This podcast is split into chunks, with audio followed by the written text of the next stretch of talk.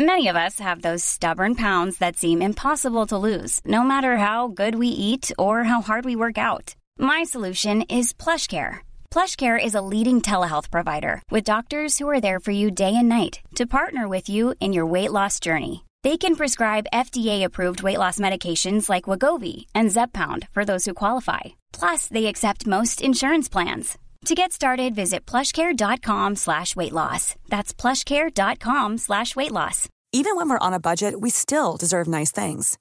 Quince is a place to scoop up stunning high-end goods for fifty to eighty percent less than similar brands.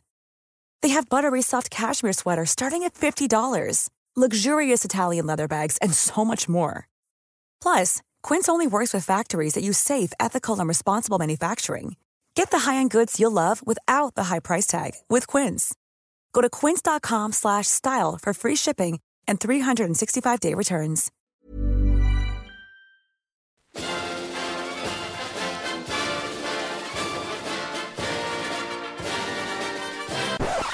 Well, hello everyone, and you join us here today to talk about a very specific watch.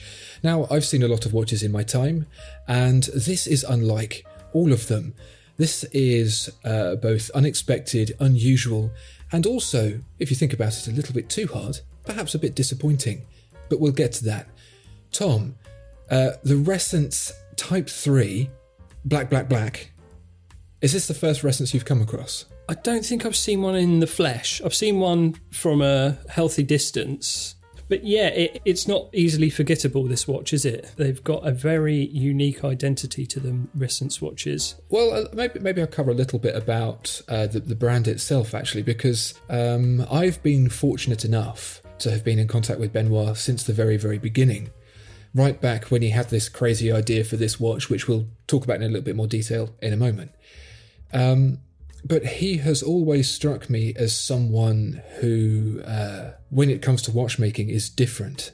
When you meet watchmakers, they're all of a very similar ilk. They have a similar mentality to pursue a level of quality and finesse within the traditional world of watchmaking. But Benoit's approach to it was very, very different.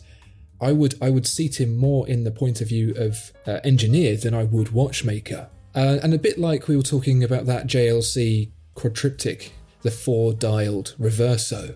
His approach to watchmaking is beyond the traditional. It's a completely new way of thinking, and it's it's quite remarkable. Um, but I, I've I've seen this watch evolve. Uh, it's it's one concept, this this Type three, and it's been up to uh, there's been a Type five version with different iterations, and a, a Type zero version that's really uh, stripped back to its uh, to its very basics. And it, it of course started with a, a Type one. And I remember seeing the original prototypes and uh, talking to Benoit about the problems that he'd had trying to make it and the, uh, the the difficulties he'd had to overcome. But one thing that really sticks in my mind about him was just how enthusiastic he was, but also how undaunted he was by the sheer scale of what he was doing. Because at, on the outset here, I said that this watch is disappointing, and I might as well just jump into the reason why this watch is disappointing for many, many people. This is a forty thousand dollars watch powered by an E T A two eight two four. Just a regular E T A two eight two four off the shelf. That is a one hundred fifty dollars movement. It's nothing special. And so that on paper makes this thing very, very disappointing. And so he faced a lot of backlash in designing this, in making it, both from the industry and from uh, people like us, the, the potential audience. But now we've had a chance to understand what he's doing and see it in action and see it become refined. It's it's spectacular. It really is.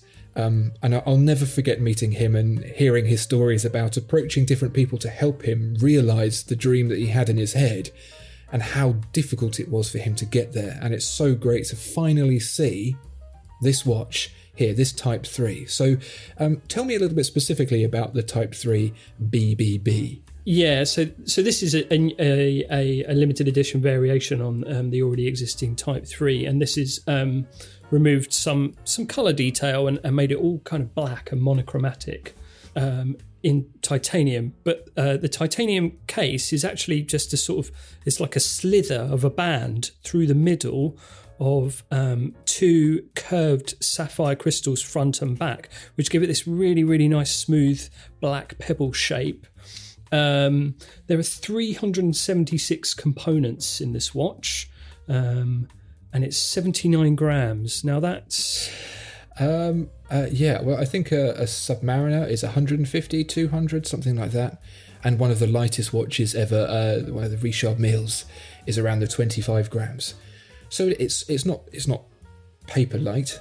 I think, yeah, because it's titanium and glass, it's probably going to wear very light on the wrist. Um, and from the very first one of these that I've I've held, and the, the, the Type three especially has really refined that shape. It's it's almost as nice to just hold in the palm of your hand as it is to wear on the wrist. And I I do have a very strong urge to put it in my mouth. Yeah, funnily enough, I had a very strong urge to take the strap off of it and just spin it on the table like a top. But that's very satisfying. I think they could probably make a uh, a paperweight version, minus the lugs and the strap. And you just have the lump of the thing and you can just hold it. My my pocket watch I, it's a similar sort of shape, and I like just to hold it. There's something very comforting about it. And I, I could see this being marketed in the same way. Yeah, yeah. Fits fits right in the palm of your hand. Yeah, exactly. Yeah. Um, but the display, that's that's what really fascinates me. Yeah. You mentioned three hundred seventy-six components. Uh, to, to give some context to that, the, the E T A twenty-eight twenty-four uh, that has been so lamented is around one hundred fifty components. So that that gives you some way to understand what else is going on here to make this thing work. Um, but it's the display that fascinates me most. Um, yeah, so this has got a uh, the ROCS, R O C S, the Ressence Orbital Convex System, where the the time displays, that's time, date, day, and in this case temperature, um, we'll come on to what that is for later, is represented as, as separate little discs, um, which are all laid out on the on the dial, and they all rotate around the dial like uh, like moons orbiting a planet is how Ressence puts it, but I like to think of it more as uh, a teacup ride. So yeah, all these all these little dials, just the hands tick around on them, and the, and the di- the little dials themselves, the little discs rotate around um, in orbit as well, and it looks very very pleasing. Um, obviously, in real time, it's quite subtle, but when you see um, press material or, or a time lapse of the uh, of the watch sped up, it, it's really fun. And actually, I think, hopefully in the Type six, he can add a little button that makes it dance, where you can just sort of hit that and it gives it a whiz, and you can see the very pleasing orbital animation of the discs. Yeah, maybe like a bit like the F P Journe uh, Elegant, where it um, it pauses itself when you're not using it, and then when you give it a shake, it all goes back to where it should be. That'd be quite nice, wouldn't it?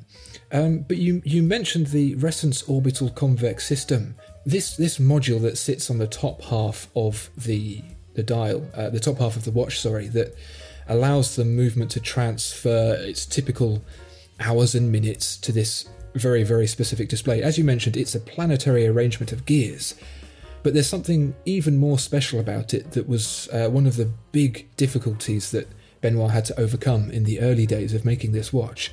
What you don't necessarily see from just pictures of this watch and without taking it apart is that the gears aren't all aligned on a single plane. So when you think of watchmaking, you think of gears that are all flat next to each other, and if they go up a layer, it's um, it's stepped.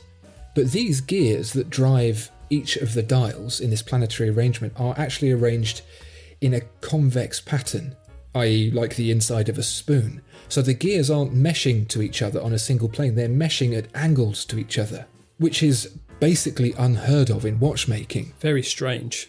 Uh, yeah, and this, this is really what uh, adds to all of the complication of these extra uh, few hundred components above and beyond the E T A. Uh, and I, I believe it's a, a patented system as well.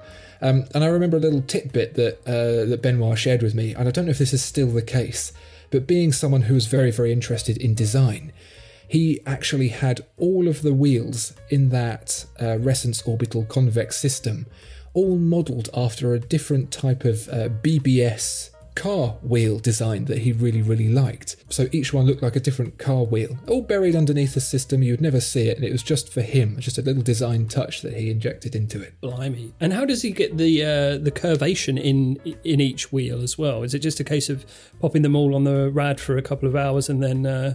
giving him a squeeze? He puts them all in his back pocket and sits down. Yeah.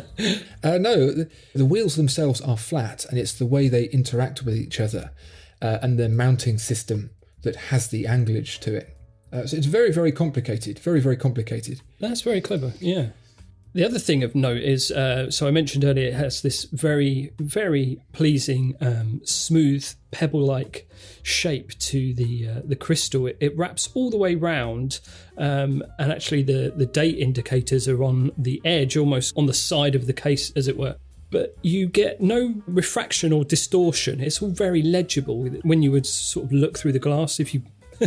think of a, a Corum bubble.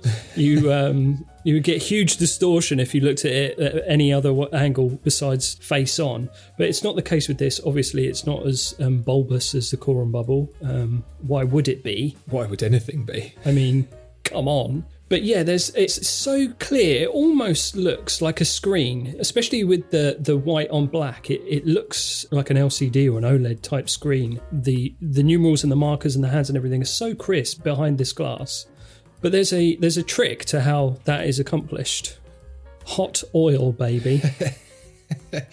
Yeah, uh, I, I believe Benoit was lathering himself in baby lotion one day when the thought struck him that he could take his uh, Ressence watch and fill that front cavity with oil. He was oiling himself up, and some sloshed on, on the watch, the prototype, and he, you know, that's how these things always happen, isn't it? That's right. That was his eureka moment. That was the apple falling on his head, the the oil falling on his watch. Um, so oil-filled dials aren't necessarily a new thing. Uh, within diving watches, they are used to help equalise pressure between the inside and the outside of a watch. Oil is much uh, more dense. Right. But the side effect of that is that oil has the same refractive index, or very close, to glass. So it no longer looks like you're looking through a layer of glass and then there's a gap. For all intents and purposes, as far as your eyes are concerned, it is glass all the way to the dial. And what that has the uncanny effect of doing is making it look like everything within the dial is printed right on the very top layer of the crystal, like you said, like a screen, which is why a lot of people have referred to this as a mechanical smartwatch, which is a lazy analogy. This reminds me more of, um, I don't know if you've ever looked at a Kindle, like an e-ink screen, when it just has that utter, utter clarity. Yeah, yeah. This is what that has. You don't even see the mechanical joins between the wheels and things within the dial, because the oil also adds contrast to the to the black as well. So it has this very high quality, very uh, crisp and very immediate look to it, which is exaggerated even by the curve of the crystal as well. It, it just seems like there is no dial. It's fantastic. I'm sure the oil is injected into the watch in a very precise manner, and the amount in which they insert into it is very, very precise. Um, but I wonder, are there any bubbles? If you were to give it a shake, would you? Could you give it a bit of a slosh around and see any bubbles? Well, it's it's funny you should mention that, because that is a very real problem. Really? Uh, one of the things that oil does in temperature is contract when it is cold and expand when it's hot. I personally do the same thing. Yeah, like my shorts. And uh, so they fill the this top half, the module, with a very specific amount of oil. And when it heats up or when it cools down, if it's too full, it would leak. But if it wasn't full enough, you would see an air bubble, and that air bubble would inevitably want to float to the top. And some of the oil-filled watches that have been uh, made in the past do have an oil bubble in them. That's just part of the thing. This is one of the other engineering problems, like, like the orbital convex system that Benoit has had to deal with. And what he's chosen to do is insert a block of seven bellows. Imagine like an accordion, how it squishes in and out. And these these bellows are flexible cavities that allow the oil to expand into when it gets hotter, and when the oil gets cooled and shrinks, the bellows push up and keep it all uh, airtight, so there's no bubble. Uh, th- the watch can go between minus five degrees and plus fifty-five. So unless you're going to go to the moon or something with it, then absolutely fantastic. Yeah, decent leeway there. Yeah, exactly. And that's why you have that uh, temperature gauge. Yeah. It's not just a gimmick. It tells you when you are heading towards danger zone for your watch.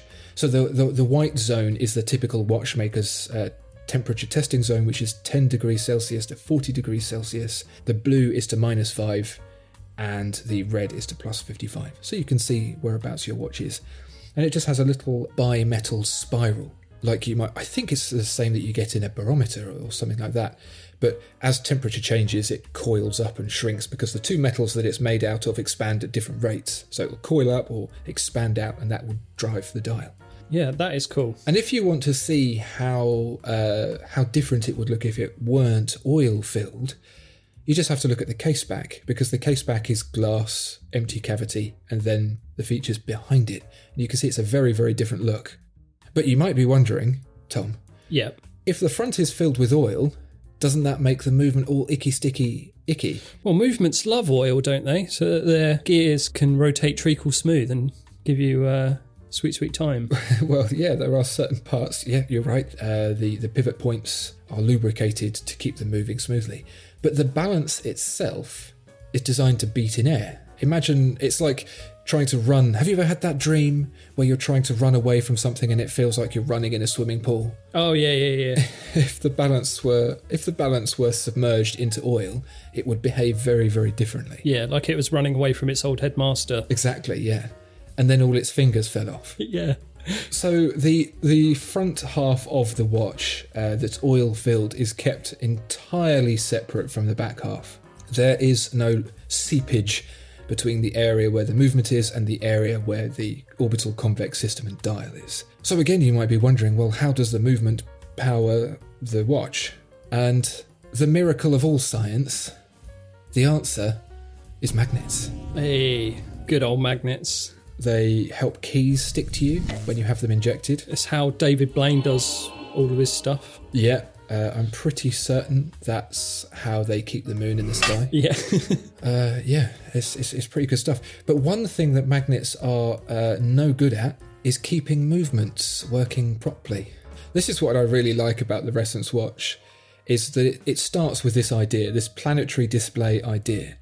And that idea leads to a problem, which is having the displays curved under the crystal, which then leads to a problem, which is how do you make it all look slick and nice, so you put the oil in it, which leads to the problem of, well, how do you stop the oil leaking into the watch, which means you have the magnets, which leads to the problem, which is how do you stop the magnets from interfering with the movement half of the watch.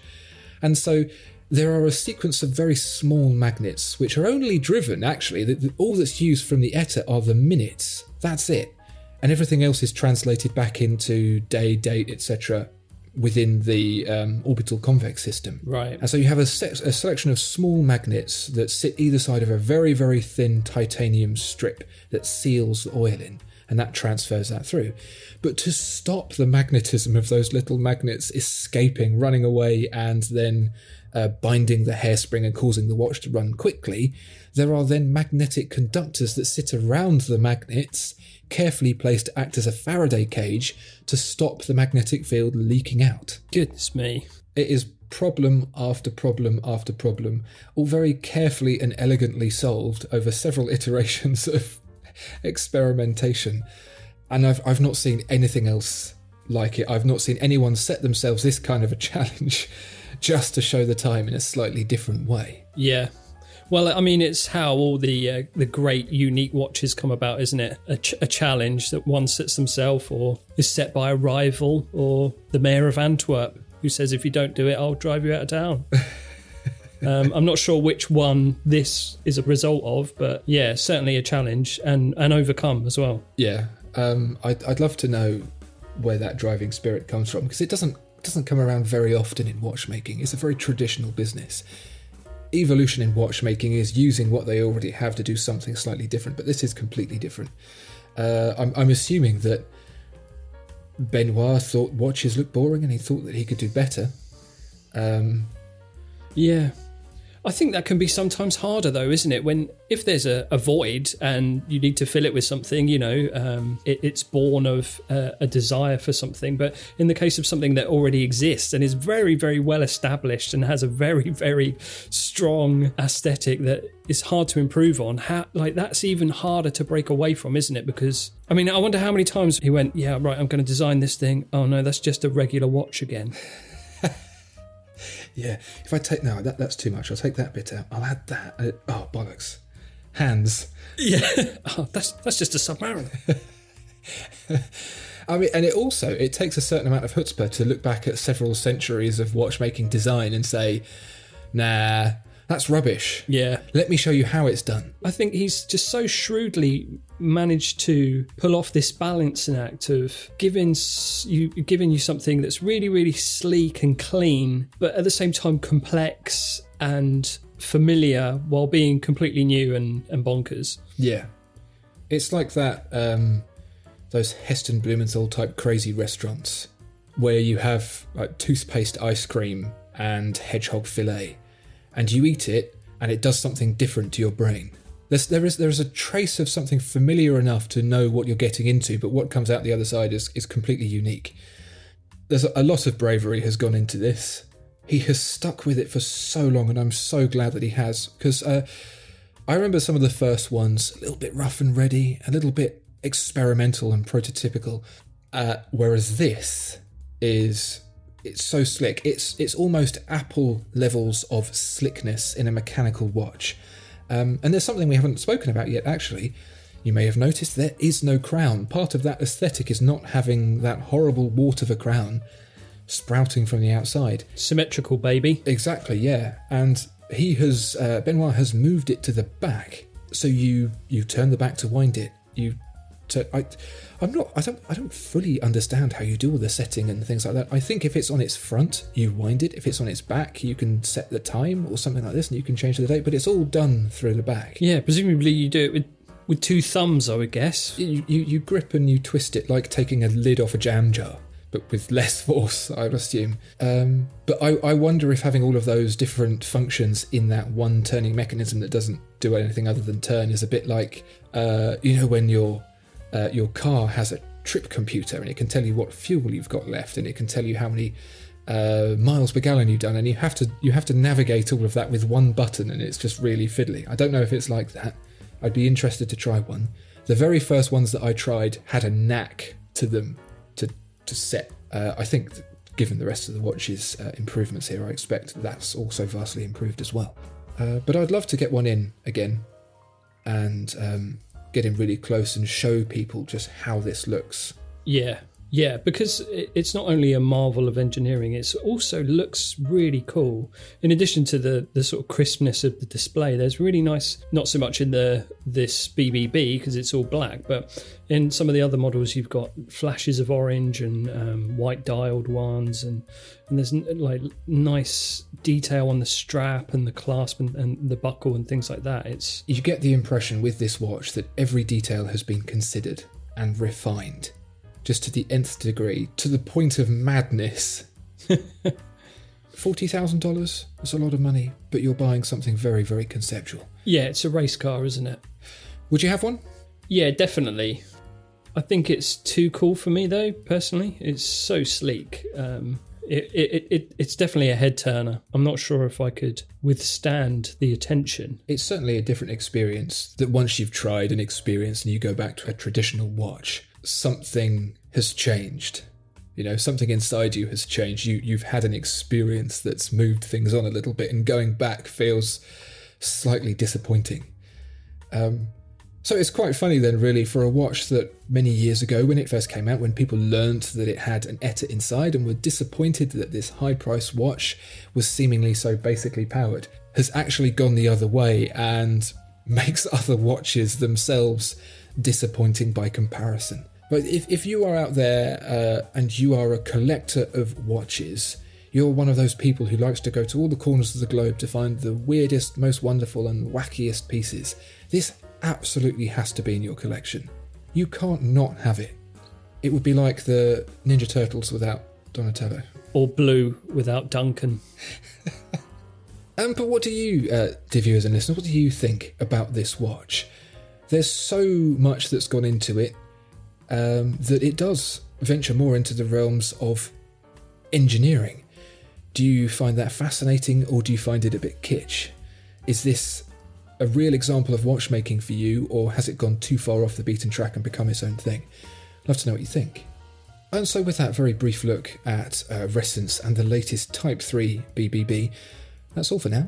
Thank you very much for joining us. Um, please do make sure to subscribe, and we look forward to seeing you next time. Goodbye. Bye-bye.